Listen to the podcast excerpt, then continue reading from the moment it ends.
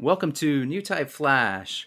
This is a podcast where we go through Gundam, Universal Century, and uh, try to watch everything and relay it back to you in more or less chronological order. Um, today we're going to discuss Mobile Suit Gundam, the movie two, and episode fifteen, uh, the lost episode. Uh, we'll get a, a little bit more into why it's the lost episode in a little bit, but um, first let's jump into the movie. Um, Soldiers of Sorrow. Um, so we start off, they're, they're on Earth. Uh, they got down to Earth at the very end of uh, movie one. And um, anybody want to jump in and, and say who that is? I, I forgot to introduce our, our other hosts, um, Scotty and Luke. Say hi, hi guys. Welcome. So, into the movie. The end. Um, yeah, so they're on Earth. Um, and Garma's dead. Garma's dead. Garma. Yeah, it picks up right out. It pick, picks up basically right after that. Mm-hmm. And we kind of move immediately into um, the fallout from that, and uh, basically Zeon's like, "Oh hell no, not Garma. Garma's yeah, the goo. It... We're gonna take care well, and of it." And it was really funny because you know, and I don't think in Origin. Um, They had any level of interaction at all, but Ramba Ral in um, in the original series now, he, oh, he's pissed. He's like, "Yo, I, I've got to avenge Garma," um, which is very conflicting with his motivations in Origin because he was very anti-Zabi in that. Yeah, he's very different in the original series than he is in Origin. If if you um, uh, are like us and watching these back to back, you'll notice a lot of inconsistencies with character motivations. Yeah, yeah, yeah. Um, so yeah, M'Quve tips off Ramba Ral uh, on the Trojan Horse, aka White Base's uh, location, and says, "Hey, go off and avenge Garma, um, basically because I don't want to commit any of my troops to this mess." Yeah, and if he does, what does he get, guys? What does what will Ramba Ral get if he succeeds? A two rank promotion. Is this the first instance of it? Hmm. I don't know. I've never heard about this. That is part of his character motivation here, though, is he's trying to make life better for his men, and he is serving Dozle, uh, but he's not so much worried about Zeon or maybe the Zabis directly. And this kind of pulls into the Origin manga as well, where it's all about just him trying to do what's best for his crew, which is, in when you follow it that way, it's the same crew that he has had. Uh, for, you know, like if you watch the O V As, he's really got a lot of the same uh, crew along with him on Earth that you see him with in those other events. Yeah. Mm-hmm. So um, um, so he's all about taking on uh, the Trojan Horse. Um, yeah. So we see him kind of start moving moving in that direction. We see uh, Haman, um, and basically there she's just like, "All right, you can do this. You're amazing. Uh, I'm also kind of a soldier. I'm not really sure." Yeah, she doesn't really appear to be a soldier in in this show, but he's she seems to be like versed. She's so treated maybe. she's treated like not a soldier, but also like a soldier. Like everyone addresses yeah. her as Miss Haman, I think, if I'm not mistaken. Well, they're they're married in this. They're married, but they? How many other characters take their wives around with them? Like Dozle doesn't do that. Yeah, yeah. Dozle Dozle's a responsible human being for all of his flaws, though. Well, it's like Ramba. It's like Ramba is non-functional without without her being around.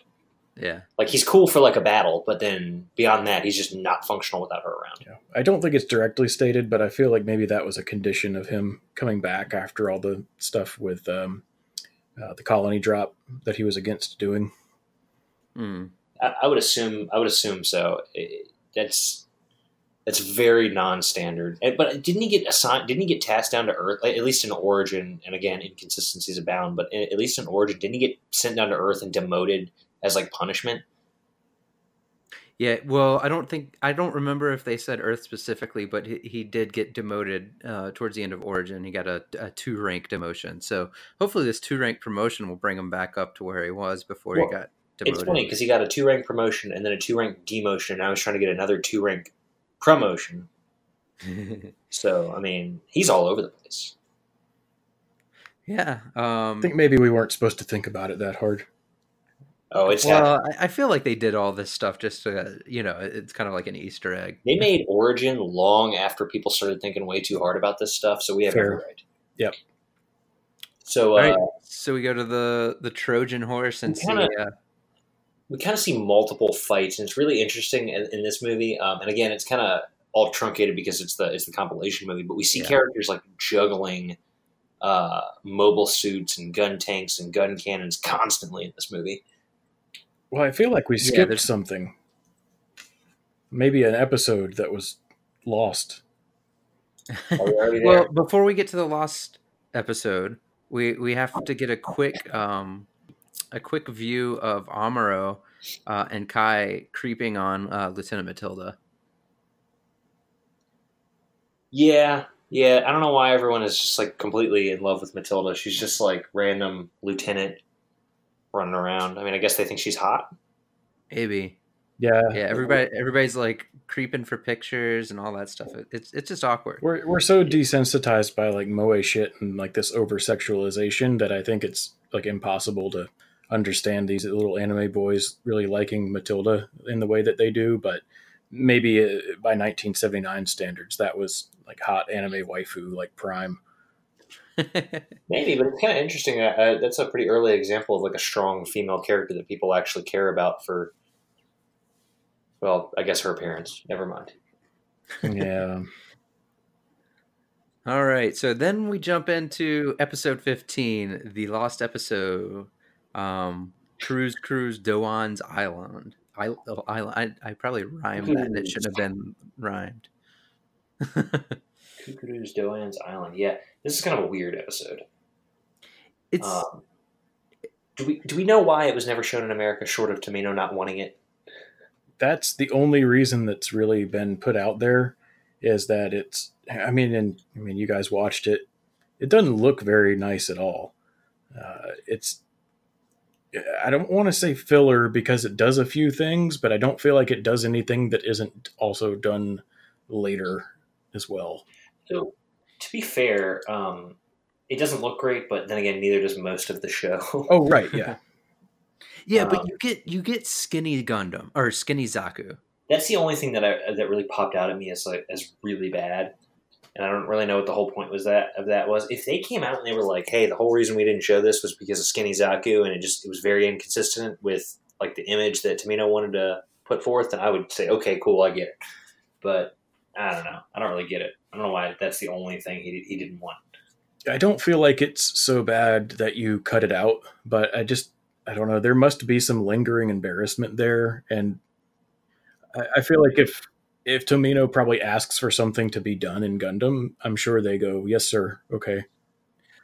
So, I mean, you also have to think where, where does it fit in, in the movie? Really? Um, it's before the movie, but after the first movie.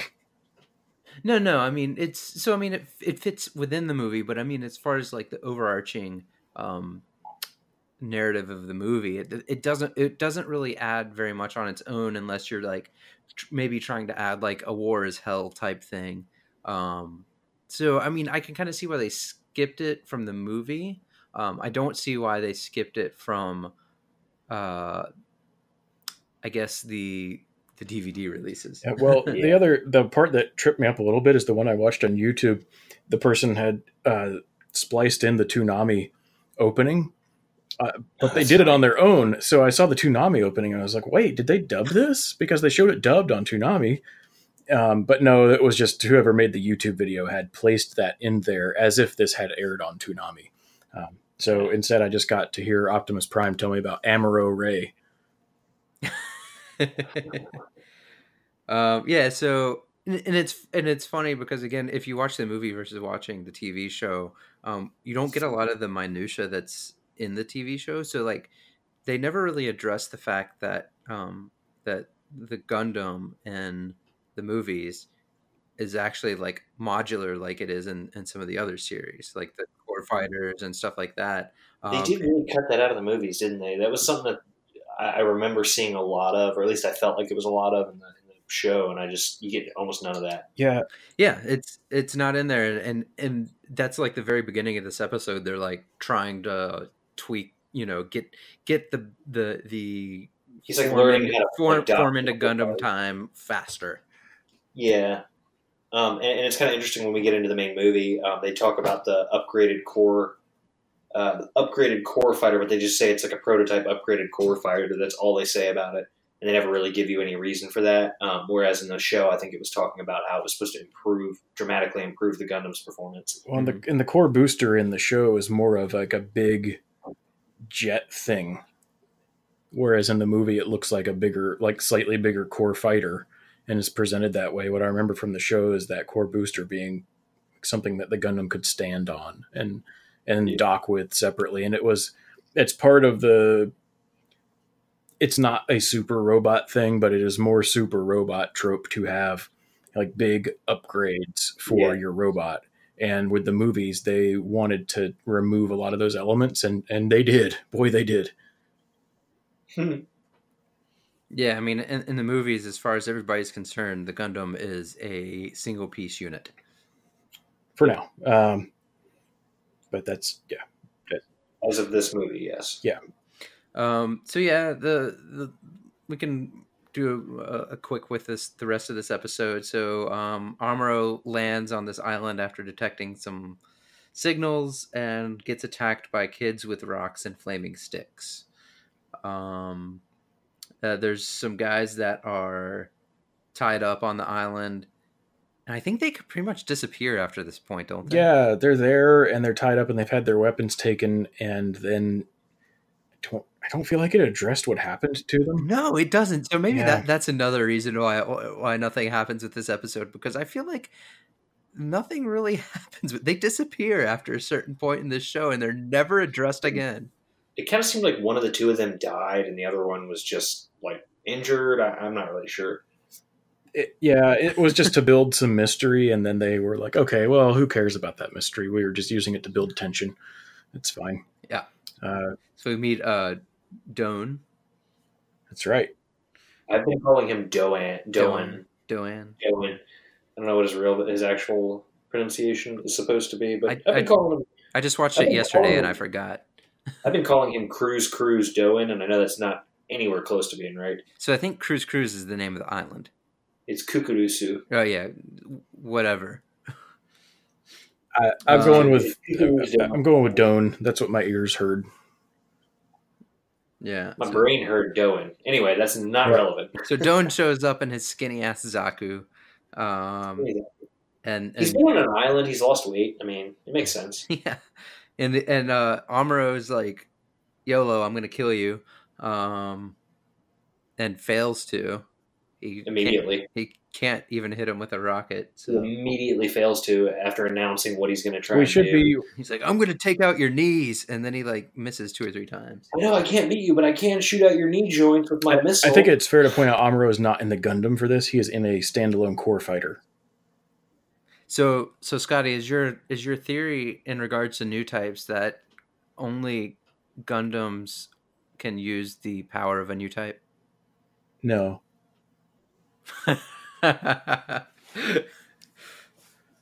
No. To be fair, isn't the power of the new type irrelevant to the machine, to the person? No. Unless you start, no, unless you start getting into Psycho Frame stuff, like it doesn't matter what the machine is. I, I I'm I'm just being facetious. Oh. oh. He. I'm being facetious. Oh. He should have hit him, and he sucks. Should have not told him what he was going to do. That's the thing I care right. about. Well, and and, um, and he knows, Skinny Zaku knows Mobile Suit martial arts. That's right. He's been working out, man. Not eating and working out. It's pretty uh pretty good workout regimen. Uh, Zaku. So um, Amuro flips his plane into the ocean, gets caught, and. Um, returns to his initial status of basically being nude around uh, everybody. Yeah, he goes for a swim. He got, I, feel like, I feel like he got knocked unconscious and was undressed by Island Guy. I don't believe that. I, I believe he has resumed his uh, physical uh, no- normalcy of just being naked because that's the way he's comfortable. Is it, is it like his pre-new type ghost form is just... He's a never nude. Yeah. New type powers that he's always naked. Hey, every time we saw him in Origin, um, he was in some form of undress initially, And then the first episode, or the first time we saw him in Mobile Suit Gundam, he was mostly undressed. So I'm just going with this. Like he he likes he likes his skivvies. I really just want his new type Ghost to show up at some point wearing the boxers. New type Ghost boxers. So yeah, he goes for a swim, and and the note that I had is that there are no new type dolphins, so his swim gets a zero out of ten for that. And uh, there, the, you guys laugh. There are new type dolphins in a in a Gundam show, just not in Universal Century. Um, well, there, they, uh, he gets pulled. No, he doesn't get pulled out, but he he gets onto the beach and he's looking at the sunset. And Rona, who I guess is Doan's uh, island lady, girlfriend, wife, something. Yeah.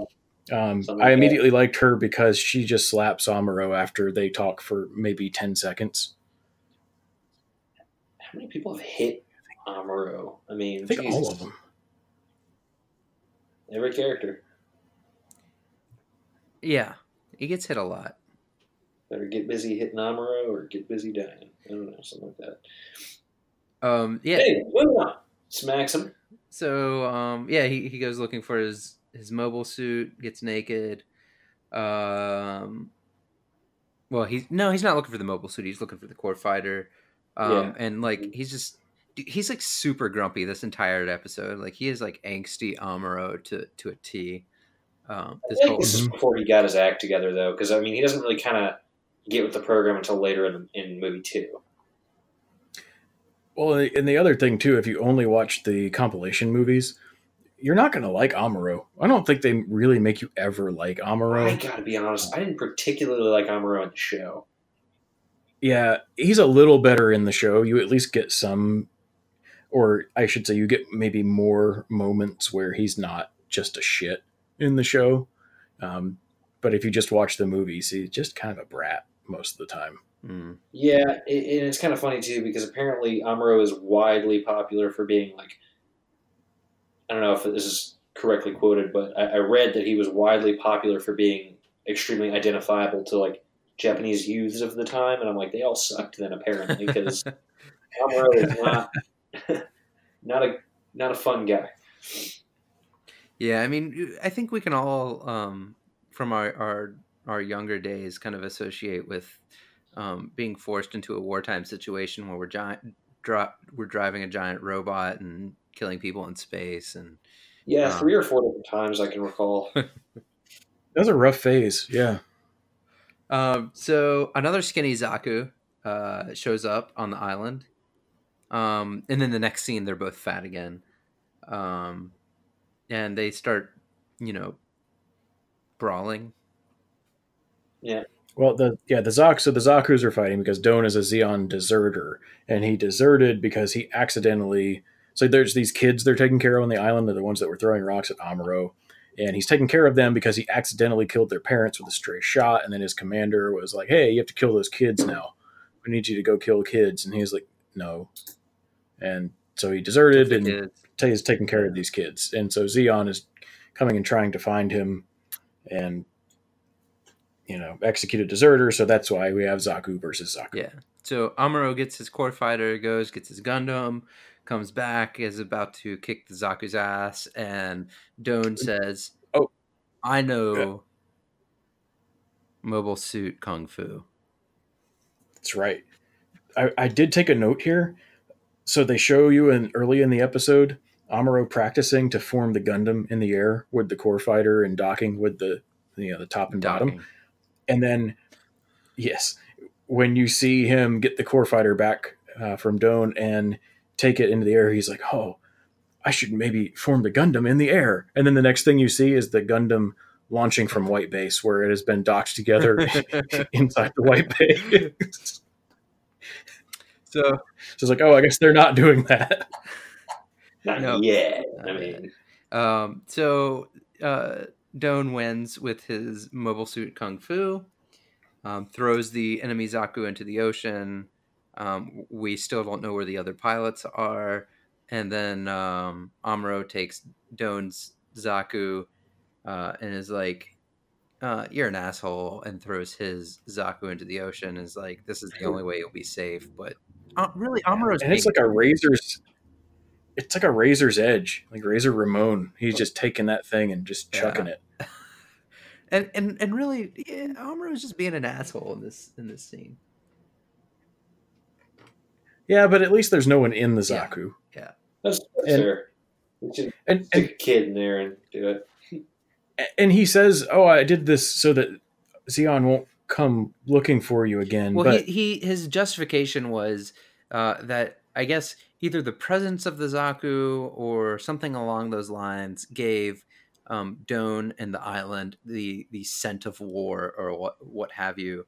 And it, I, I guess his justification was is if you destroy the tools of war, then you no longer have the scent of war, and they won't be able to find you. Okay. Fair. Yeah. Uh, and that was the last episode. Yep. Yep. Next episode, the Gallop and the Gouf attack and Sayla deserts. And that's kind of where we pick up in yeah, the movie. So Sayla takes the Gundam and um, pilots For... it really effectively into a sand dune. Yeah, yeah she gets kind of wrecked there. Um, and, and I think her whole her whole point is because she's like, I gotta talk to the Zeons about uh, about Shah, about uh, whatever his real name is. You guys know. Oh, I, I, I have a note later in the in, for this movie. Don't don't you worry. There's lots of notes, I'm sure. But anyway, yeah, that's that's her whole reason for stealing the Gundam. I don't know why everyone's default is to steal the prototype weapon that everyone cares about, and not like I don't know. One of the motorcycles or cars or... Just just fucking use a cell phone. Core Fighter or really anything other than a gun. I, I feel like cell phone technology should have existed at this point. Well, they could, they could easily contact each other. There was no problem. Like they oh, they constantly are contacting each other remotely. So um, since since the Gundam is out, Amuro jumps into the gun cannon... Um, And we see uh, him fight Ramba Ral in it, and he does a pretty decent job. Um, but the thing that I got out of this entire scene was the creepy Gundam eye gouging. Did you guys notice that? Yeah, that was messed up. It was, and but it was really like the finger was just like, I, I, I don't think I can effectively um, just convey how creepy it looked because it was just like. I don't know, like, like when you're rubbing a cat, and, and like that's what he was doing to the eyes, except he was gouging them out at the same time. Yeah, and I don't even know what the what like, because because they established that the little like spot in the center of the head above the eyes was the camera, and the eyes themselves. I don't know what purpose they serve. I think there's multiple ca- cameras because whenever you see well, okay. some of the, the scenes within the the Gundam. The pilot suit, like the whole, it's like a three sixty, um, like view. But later on, I think in this, and like with with R X seventy-eight, I don't think that's the case. I think it's just like the front camera basically. And when they break that one spot, she completely loses visibility, mm-hmm. and then he starts gouging out the eyes. Yeah, it was weird. Maybe I'm wrong. I feel like this is a Scotty technical diagram. Uh, feel free to. If I knew that a little better offhand, yeah, I didn't really take a note on it, but yeah, as far as I know, the that forehead one is the main, that's your main camera sensor, and then in some the eyes are used for you know either more peripheral vision or secondary or just to look cool. Um, but I, yeah, I don't have that knowledge right offhand, unfortunately. Uh, I can give some context to where the ship was going and what they were doing. Um, so the the. Context you don't really get from the movie very much here is that uh, they're going to assist in Operation Odessa, yep. which is a push from the Federation to uh, drive Zeon out of this territory, uh, again, with Odessa base, uh, which is a very large mining operation that is shipping resources out to Side three so that Zeon can continue the war. So that's why this is such an important strategic flashpoint. And you have, hey, excuse me, you have the White Base here cutting through the desert, and they said they want to go uh, through the desert to the Black Sea and then over the Caspian Sea. I thought they were going east to west, and that feels a little backwards, but that's what they say in the movie. Uh, so beats me. Um, anyway, uh, so yeah, that's what's going on there. And um, kind of even before these scenes, um, because I, I kind of tried to keep count here, a lot of mention of new types starts in the movie here, and you don't get that in the show. Like, but for the movies, they really wanted to make new types more of a more of a focus throughout, and you start to yeah, get. I think, it was, I think there was like one mention in the first movie, like casually in passing by, I think Matilda, mm-hmm. um, when they first met her, and then that's about all we heard about it, if I'm not mistaken. And then it's like rapid fire in this one. Yeah, here, you know, you start out, you've got Revil and Elron talking about them, and you learn the White Base has been deployed about two weeks, and it's, as we go through, it is definitely not the last mention.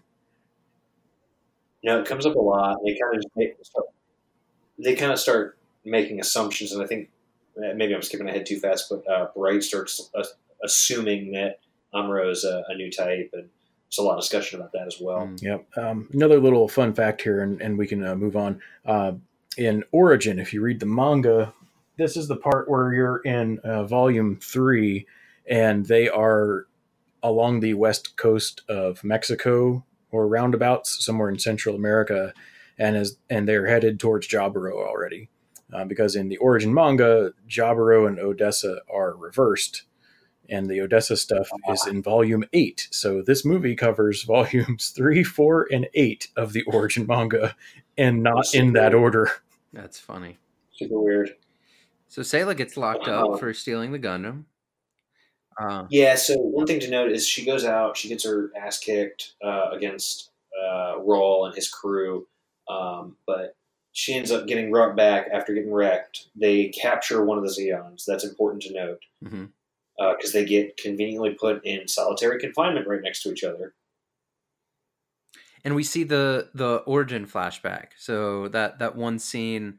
Um, About Shaw, yeah, yeah, I think it was like episode Shaw. two or something like that, where where he's leaving and she's like mentally chasing after him and her pink dress. Sayla's Anguish or Sayla's something or other. Artesia's Sorrow. There yeah. you go. That's it. And the movie is Soldiers of Sorrow. Yeah. Um, so she basically hits him up and she says, "Do you know the Red Comet?" He's like, "Yeah, I know him." And she's like, "It must be Shaw." I'm like, what is... Yeah, they skip. They cut some stuff out there. uh, so yeah, he the, the Zeon prisoner escapes from the cell.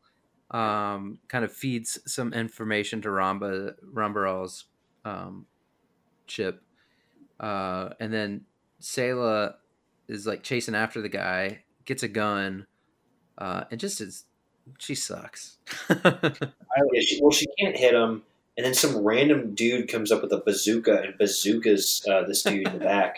no, no. Like, bazookas out of no, one no, it was like, I'm going to shoot the door. Oh, no, it's not working. No, this door is way too reinforced. Let me open it with my bazooka from like five feet away. Um, and yeah, o- Omar the, the ex- comes up and, and just bazookas it. And he's like, you just killed a guy. Yeah. So the bazooka blows open the door, like, yeah, kills yeah, kills yeah. the guy that was escaping, but doesn't really hurt them.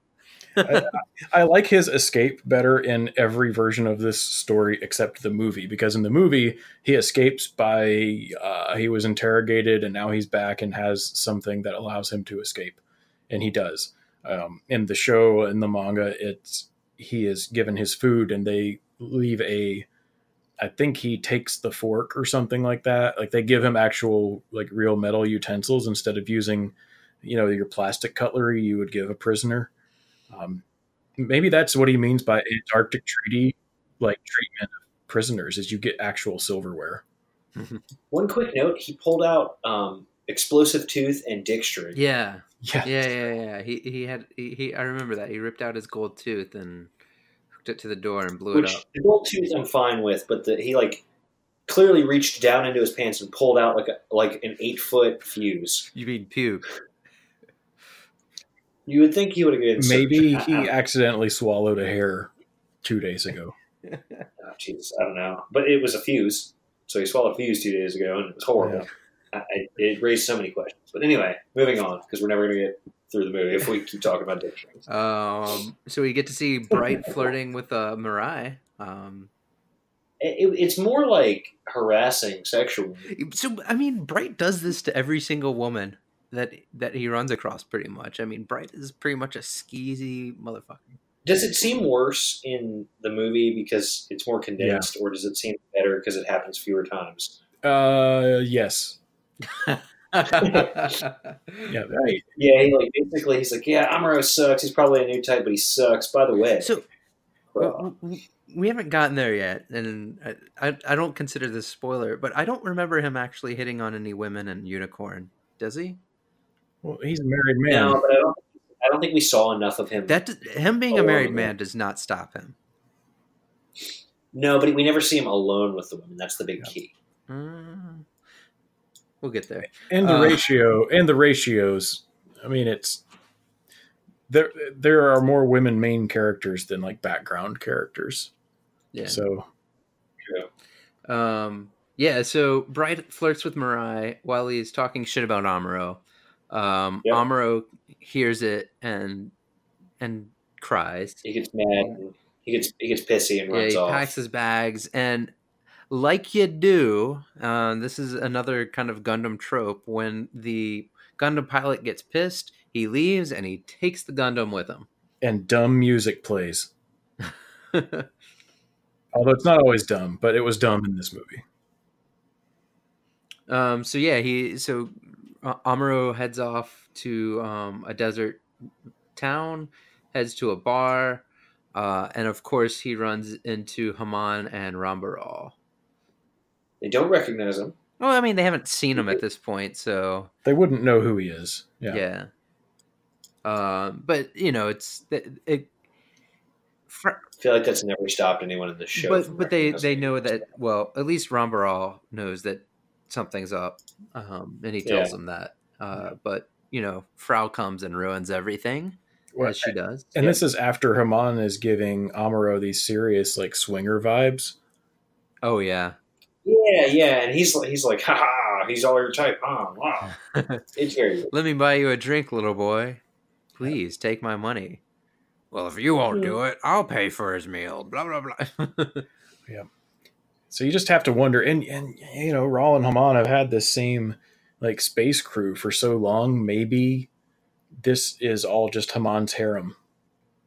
It could be. I can see it that. could be. I mean, she's in Origin. She had a nice little harem at the bar she was at. So yep, and those guys are here.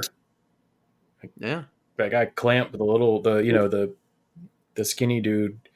Oh uh, yeah, he's yeah. the bartender. Um, the yeah. guy that. Um, escapes from White Base and gets bazooka'd to death is, um, excuse me, he's one of the guys on the moon with, um, I call him Bazooka Joe. Omar. Uh, yeah. So uh, Kozun is the one that gets taken out with the bazooka, and he is with yeah. uh, Ral and his crew, and we see them uh, on uh, on the moon. So yeah. So her her harem her harem is shrinking, so she needs to add Amuro to it. Yep. Yep. Yeah. So after Frau ruins uh, ruins the mood, um, they run off and they get pursued. Um, basically, Ral sends someone after because he, he suspects that uh, they're going back to the white uh, to White Base, which is what happens. Um, and they start attacking White Base. Yeah. So um, White Base does a does a, a barrel roll, which is pretty cool. Mm-hmm. Like, can you imagine like a spaceship doing a barrel roll? That's no one's ever done it. Um, and this leaves um, so uh, this leaves uh, Kai to fight the Gouf again. So uh, Ramba Ral is in a Gouf, which is the suit that comes after the Zaku on Zeon's development pipeline, and their development pipeline is really quick. They are getting mobile suit crazy. So yeah, I mean it's like what July at this point. Uh, maybe it's September of uh, that same uh, October. Year. But October, there's going to yeah. be a lot that comes around really quick. Um, and there's some context given in other pieces of media that uh, Gearin starts to get a little bit like he's a he's like a mobile suit dork at this point. And he's just like, let's yeah. make all kinds of new stuff, make all kinds of new stuff. And so we have the Gouf here. And uh, anyway, Kai is having to fight against it in uh, Gun Cannon, and he doesn't do very well. Yeah. Yeah. Amuro goes toe to toe with him, though. Yep. Yeah, they end up getting into a fight, um, shooting at each other. They end up getting, I think they end up getting in close combat and kind of tearing each other's cockpits open, which is pretty badass. Yeah, but uh, Amuro um, ends up kicking his ass pretty hard. Amuro does end up kicking his ass. Um, eventually, uh, he thinks that he kills Rawl, but Rawl just kind of rolls out of his uh, his goop. I, I I got the impression that he he, he he was he thought he was saving him. Oh, I'm sorry. Other people thought he was dead. I think Haman thought he was dead, uh-huh. but uh, Amuro suspected that he was still alive. No, he, he goes back. He goes back pretty quick, I think. I mean, maybe right there in the moment, but um, so yeah. But, uh, yeah, I think I think the the movie um, shows some of this stuff in quicker sequence than it actually happens. Oh yeah, yeah. The show. Yeah, I, I know that uh, that happens for a fact later on in the movie with like the the um, Black Tri-Stars too. Yeah, yeah. Um, so, but yeah, so so Amuro kicks Ramba's ass and then gets locked up, and Amuro cries a lot. Mm-hmm. I'm the and best. Now we cut we cut next to we see that so now Ramba Ral is without his Gouf, and he is talking to M'Quve to get resupplied. And you know, M'Quve is kind of like, no, nah, we got to reinforce Odessa. Or I don't even think it's M'Quve himself, but it's a, a proxy for him. Um, right. And he's like, no, we got to reinforce Odessa. Sorry. And what you, there's some subtext very early in the movie uh, about how M'Quve is really there on Earth and he's serving Cassilia. And we see that at the end of the Origin O V A is that Cassilia is, is the one that chose him and sent him down there. And then Ramba Ral is really there working for Dozle. And so this is Zabi tension by proxy, where right Cassilia and, and M'Quve yeah. really seems to be there uh, more for um, profit than for anything else. Like he's there to kind of make money, and the war is kind of like a side job for him. Whereas Ramba Ral is there for war, you know, like he's there to prosecute the war. Yep, and help his help his dudes. Yeah. Yep. Because the next scene we see that is of Zeon characters, because there's a cut to Revil. He's saying, hey, Matilda, go to the White Base, take him to the Core Booster. But then the next thing is M'Quve, and you see him, and he's with the Black Tri-Stars, and they have yet another new model. It's the Doms. And you're like, well, they couldn't spare any reinforcements? Oh, okay. Great. All right. Um. So right after this, we get to see uh, Sayla piloting the Gundam again. Yeah, and she's like allowed to do it yeah, now. Which I don't know why she was just in trouble for it. Now she's like the go-to pilot yeah. of all the other. Because Amuro is in fan jail, and I mean, excuse me, in the brig, and um, they were like, "Oh wait, you didn't completely wreck it when you stole it, so we want to deploy for this battle. I guess you can go out in it." Even though she pretty much did completely wreck it. She really did. She really, really did. And she got her eyes gouged out. Come on. She did. That couldn't have gone worse for her. um, so, you know, this whole battle goes on for a while. Um, and Ramba Ral uh, meets Sayla. So um, and they have an interesting interaction. Yeah, they've invaded White Base like commando style. Yeah. You know? Because they're basically, da- they don't basically have any mobile suits at this point. Yeah. And, and there is a, Bright does waste a dude like point blank. It's pretty badass. Yeah, like pops a, pops a gun around a corner and shoots him right in the head. That was that was pretty cool. That was badass. Bright won yeah. some points back. But anyway, Lane, you were saying. Uh, then uh, Ramba Ral blows himself up. Oh, oh, you skipped a little bit, but there's another origin oh, flashback here to yeah. uh, Sayla with Jimba Ral. So he. Yeah, yeah. yeah. The, so I, I can't remember. I don't think the movie really does much with it other than to say, like, don't you remember me? Mm-hmm. Uh, you know, I, my dad raised you, yada, yada. Yeah, and he, talk, he talks about how um, uh, Zeon and Jimba were like, or, or the, the Zabis and uh, Jimba were like, did all these great things. Um, and never really talked. Like, he just kind of seems, again, like he's supporting the Zeons, which I... His motivations are very confusing. Yeah, well, and I think, you know, the streamlined character from Origin makes more sense. And if they were to redo this now, we'd have probably a slightly yeah. different interaction of, or even a whole, I think the whole thing would kind of play out differently. But. Uh, yeah, yeah, the, yeah the, in the manga, it plays out roughly the same, but it it feels like it flows better. Um, I did not have time with my grown-up life to go back and take all the notes about how it plays out. But if you're really curious about it, uh, I would recommend reading the manga. Uh, but if you don't want it, um, hit me up in the thread for this one, and I'll, I'll go take some notes. And maybe maybe we'll come back at some point um, later down the line and, and try to do some mappings between the mangas and the, the shows. And that could be fun, yeah. Um, yeah, so Ramba Ral blows himself up after, um, you know, being like, hey, remember me? We were, we were cool. Uh, yeah. And then uh, White Base uh, runs into the Black Tri-Stars. Yeah, rocking rocking the Doms. Yeah. They end up fighting. Um, so I think in the the, sh- the show, it was like, what, three episodes? The the whole Black Tri-Star battle stuff?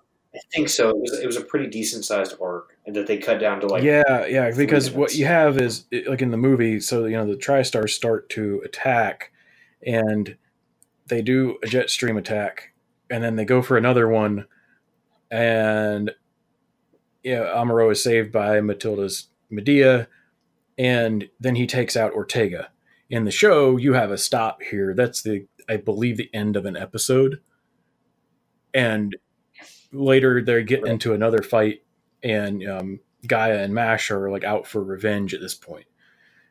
Um, but in the movie, we just keep on going. There's no, yep, just blow right through it. Um, Matilda rolls out and gets Matilda rolls out and gets uh, gets dead, and that happens pretty quick too. She just as as quick as she appeared, she was gone. Yeah, and and I get. Uh... I get the feeling that the, in the show, she saved their asses a lot, and it was much more impactful, whereas here it was just kind of like, she, she died. She felt more important in the show from what I recall. But it's I, about it the same, it. honestly. It's just stretched out more in the yeah. show. Uh, but I, I feel like Maybe it's about the it same. And, and one thing that they do in the movie that isn't in the show is that before this scene, just to give you some more Matilda time, um, they have, you know, they, they've got this core booster there now, and Sayla is going to pilot it. And, you know, she's talking about how Sayla's been chosen because they think she's a new type, more or less. And so you have more new type talk. I think this is mentioned number three or four in the movie. I should have put tallies by these notes, but yeah. um, so you get a little bit of it, but I think it's roughly the same. It's just when it's stretched out over, you know, ten episodes as opposed to, yeah. It felt, it felt more important. Yeah. Yeah. Uh, This was like kind of like a, a big battle for them because I felt, yeah, White Base was in,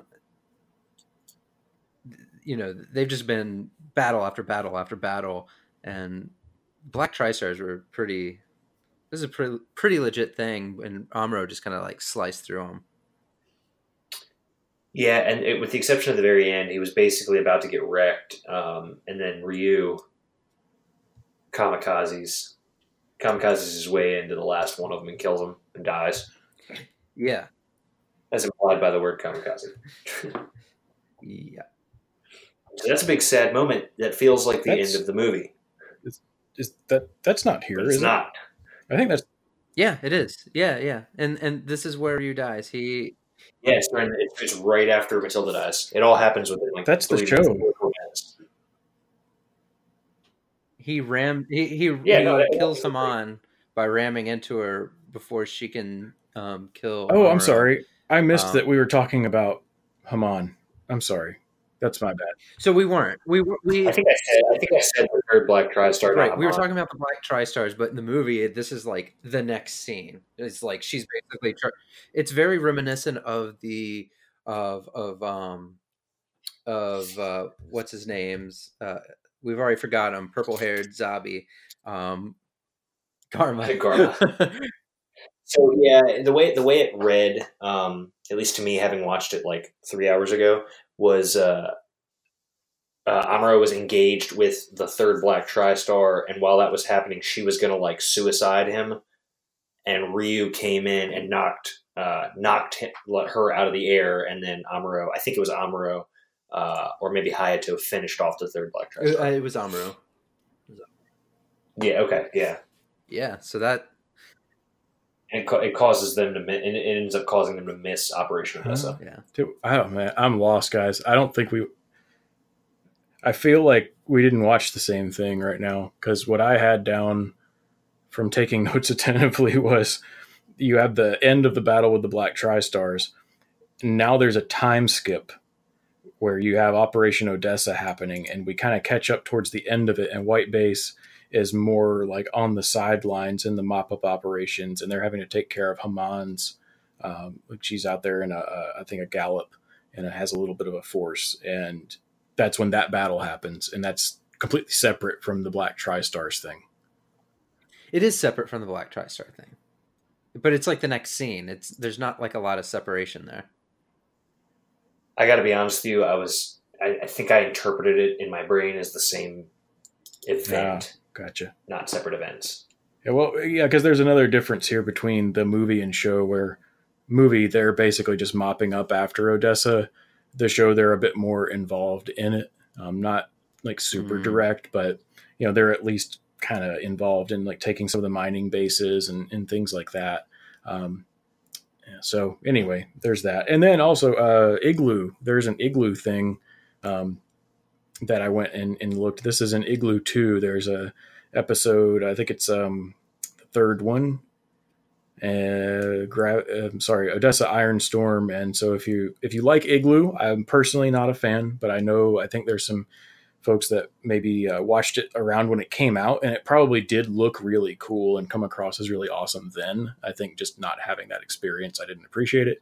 Um, so if you want to learn, you know, about some different things in Odessa, there is Igloo two uh, Gravity Front, and it's episode number three. And there's a little story in there about um, a Federation uh, pilot on a ground assault type gun tank. So you get a little different look at a gun tank. Yeah, and we actually we actually had somebody, and, and I think the last episode we we published asked us if we're gonna watch Igloo. This is so. I did that for them. I have seen I have seen Igloo, and I'm gonna vote no, but maybe we'll see. I, I haven't seen Igloo, and, and I don't have strong feelings. If enough way, people but, want to see it, I'll uh, do. I'm, it. So, Scotty, um, back to what we were talking about there. I think the reason I read it wrong, I'm, I've got it up in front of me right now, and it looks like at one, a minute, an hour and five minutes is when the end of the fight with the Black Tri-Stars happens, and then by a minute and six, uh, I'm sorry, an hour and six minutes, they're in combat with uh, Haman. Yeah, it's fast. It's like it is, thirty seconds. Yeah. So I interpreted yeah. it in my halfway paying attention brain as one as all one big event. Yeah, like if you looked over and like had to, you know, talk to someone for thirty seconds and then looked back at the screen, you could completely believe it was the same battle.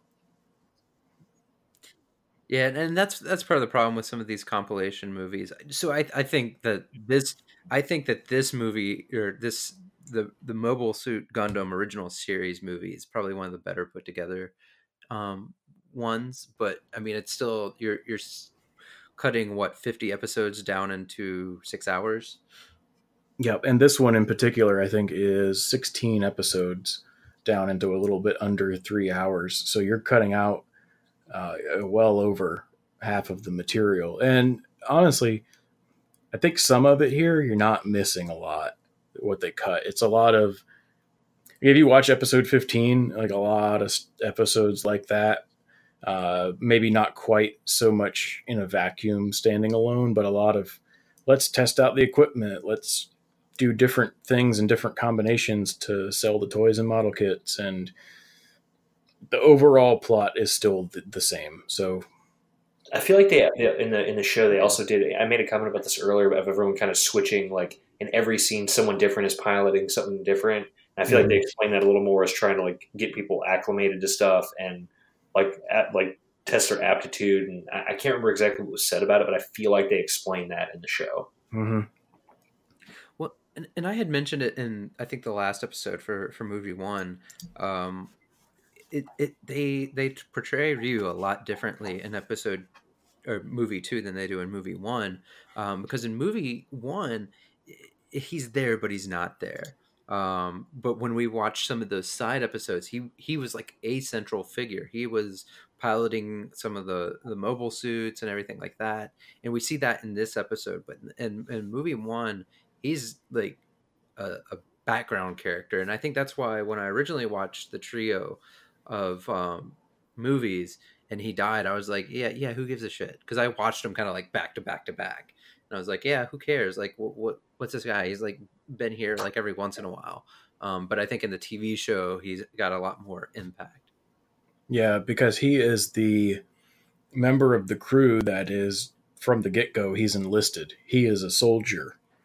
Yeah. He is there to do what they are doing. He doesn't have, you know, these doubts about, I'm a civilian. Can I do this? Should I do this? Do I want to do this? And yeah. He's trained. So you see him helping out, you know, Hayato especially, uh, you know, trying to make like, overcome that knowledge gap and, and things like that. And he's everybody's like yep. big huggable coach. And he, he is super experienced at eighteen years old. Well, to be fair, he did say he never had, he only ever had like simulator tests with piloting when he first showed up. Yeah. Well, I think, I think we got, we went back to this earlier and, and this, and the anime age. One, anime age, and two, just like the rest of the crew is what? How old is Amuro at this point? Like, oh, uh, he's like I think he's sixteen. Is he? Yeah, he's oh, sixteen. He's sixteen? Mm-hmm. Okay, so, yeah. but the, but you do have a lot of young people that just came out of like nowhere, right. Like they're high schoolers, and at least Ryu has the advantage of at least going through basic training. But again, if you think about it, uh, how old is Bright uh, at this point? nineteen, yeah, I think. Yeah, because he he. He had only been in the military at the beginning of the first episode six months. Um, at yeah. six months. So this is like a super young crew. Um, and and, mm-hmm. and you never really get that idea that that Bright and um, Amuro are, what, three years apart? Yeah, uh, Bright definitely does not read as nineteen. Amuro reads as sixteen. Bright oh, does yeah. not read as nineteen. Yep. Yeah. I mean, a lot of that is just the part of... It's war, and the young people are the ones that die. Yeah. So, although they do make they do make a passing comment about Bright, um, uh, where they're they, they're kind of like torture interviewing what's his, whatever his name was, the Zeon soldier that they captured, and uh, basically um, he's like, yeah, he doesn't believe that I'm in command of the ship because of my age. So he does say that. Yeah. So to be yeah. fair, they kind of addressed it. They, they yeah, do, and I think they. Oh, sorry, they, they kind of imply that he acts, and I don't remember where this is, but they, uh, I want to say it's uh, when he's first hitting on Sayla in an elevator. Um, she kind of brings up that he's from Earth, and he's like, "Well, not everybody from Earth is the elite," but you kind of get this. I always got the sense of it that yeah, he's living on Earth, and he's probably acting more mature because he's actually yeah. is kind of well to do, and he has a British accent. His family is. That accent, that British accent is not real. It's a figment of your imagination, Lane. And everybody with a Br- British accent is more, um, more refined and more mature and older. That's what I was thinking. That's what all the girls think. Sure. Right? If any of my friends from Podcast Maximus are listening to this, they're having a good laugh right now. All right, so I think because they proved that. I think uh, we're hit. We're at like fifty something minutes yeah. right now. So, um, and we're about halfway through this movie. So we're gonna we're gonna cut this episode a little bit short uh, and get the second half of of uh, Mobile Suit Gundam Movie Two, uh, Soldiers of Sorrow. Um, we're gonna start that next week or next episode off with Char and his. Um, amphibious ship. Oh, uh, we gotta we gotta talk about the Belfast stuff first, and then Char's enthusiasm. Well, I guess it's all oh, kind yeah, of the same okay. thing. Yep. yep. And and maybe we'll do a little bit of Odessa cleanup yeah. and that kind of thing. And you know, if we really hated ourselves, we could play this P S two game, Journey to Jaburo. No, let's not. It's really uh, bad. What do you? Would you rather do that or Igloo? Oh, the P S two game. You didn't even hesitate. I know, and it's a really bad P S two game. I mean, to be fair, most P S two games are pretty bad. I feel like the P S two is like the worst system for all of the all of the PlayStation systems. Uh, uh, well, yeah, that's yeah, probably. Did you know? Did you know, listeners, that Lane is a Dreamcast guy? He's a Dreamcast Sega fanboy. I I, yeah. I I was a big Saturn fan. I was a big Dreamcast yeah. fan. I had a Sega C D. Uh, I loved my Sega C D. Um, I had a, I had yeah. Well, just just want to explain why he's bad mouthing one of the greatest consoles of all hey, time right now. I had a P S two. My, hey, listen, I, P S three is my favorite PlayStation, followed by P S one, followed by P S four, and and I like all of them. I don't. I'm not knocking any of them. If anything, I know. I, I know. If anything, I'm I'm a, a not Xbox fanboy, and I have an Xbox One, and I like a lot of the games on it. But that's just I know. I'm. I'm giving you a hard time. I know this. P S two yeah. P S two is just kind of like I don't I know. Love the I love P S two. Like I distinctly line. remember those days, but that's a, a different podcast. Yeah. Yes, it is. Sorry. Hey, I mean, we're we're wrapping this. We're we're finishing this episode shorter than some of the other episodes, but that's because if we finished, we would We'd be two hours. Two yeah. Hours. All right, guys. So thanks for uh, listening in. We'll get you next up ep- next episode with uh, the second half of the movie and maybe some other uh, interesting things on yeah. there. Um, in the meantime, feel free to follow us on Twitter at New Type Flash Pod. Uh, you can hit me up. I'm at Skank and Monkey. Uh, Luke at Easy Stuff. Scotty at Scotty underscore underscore P. All right. So until then. Thanks for listening. Thanks, guys. Have a good night. Goodbye.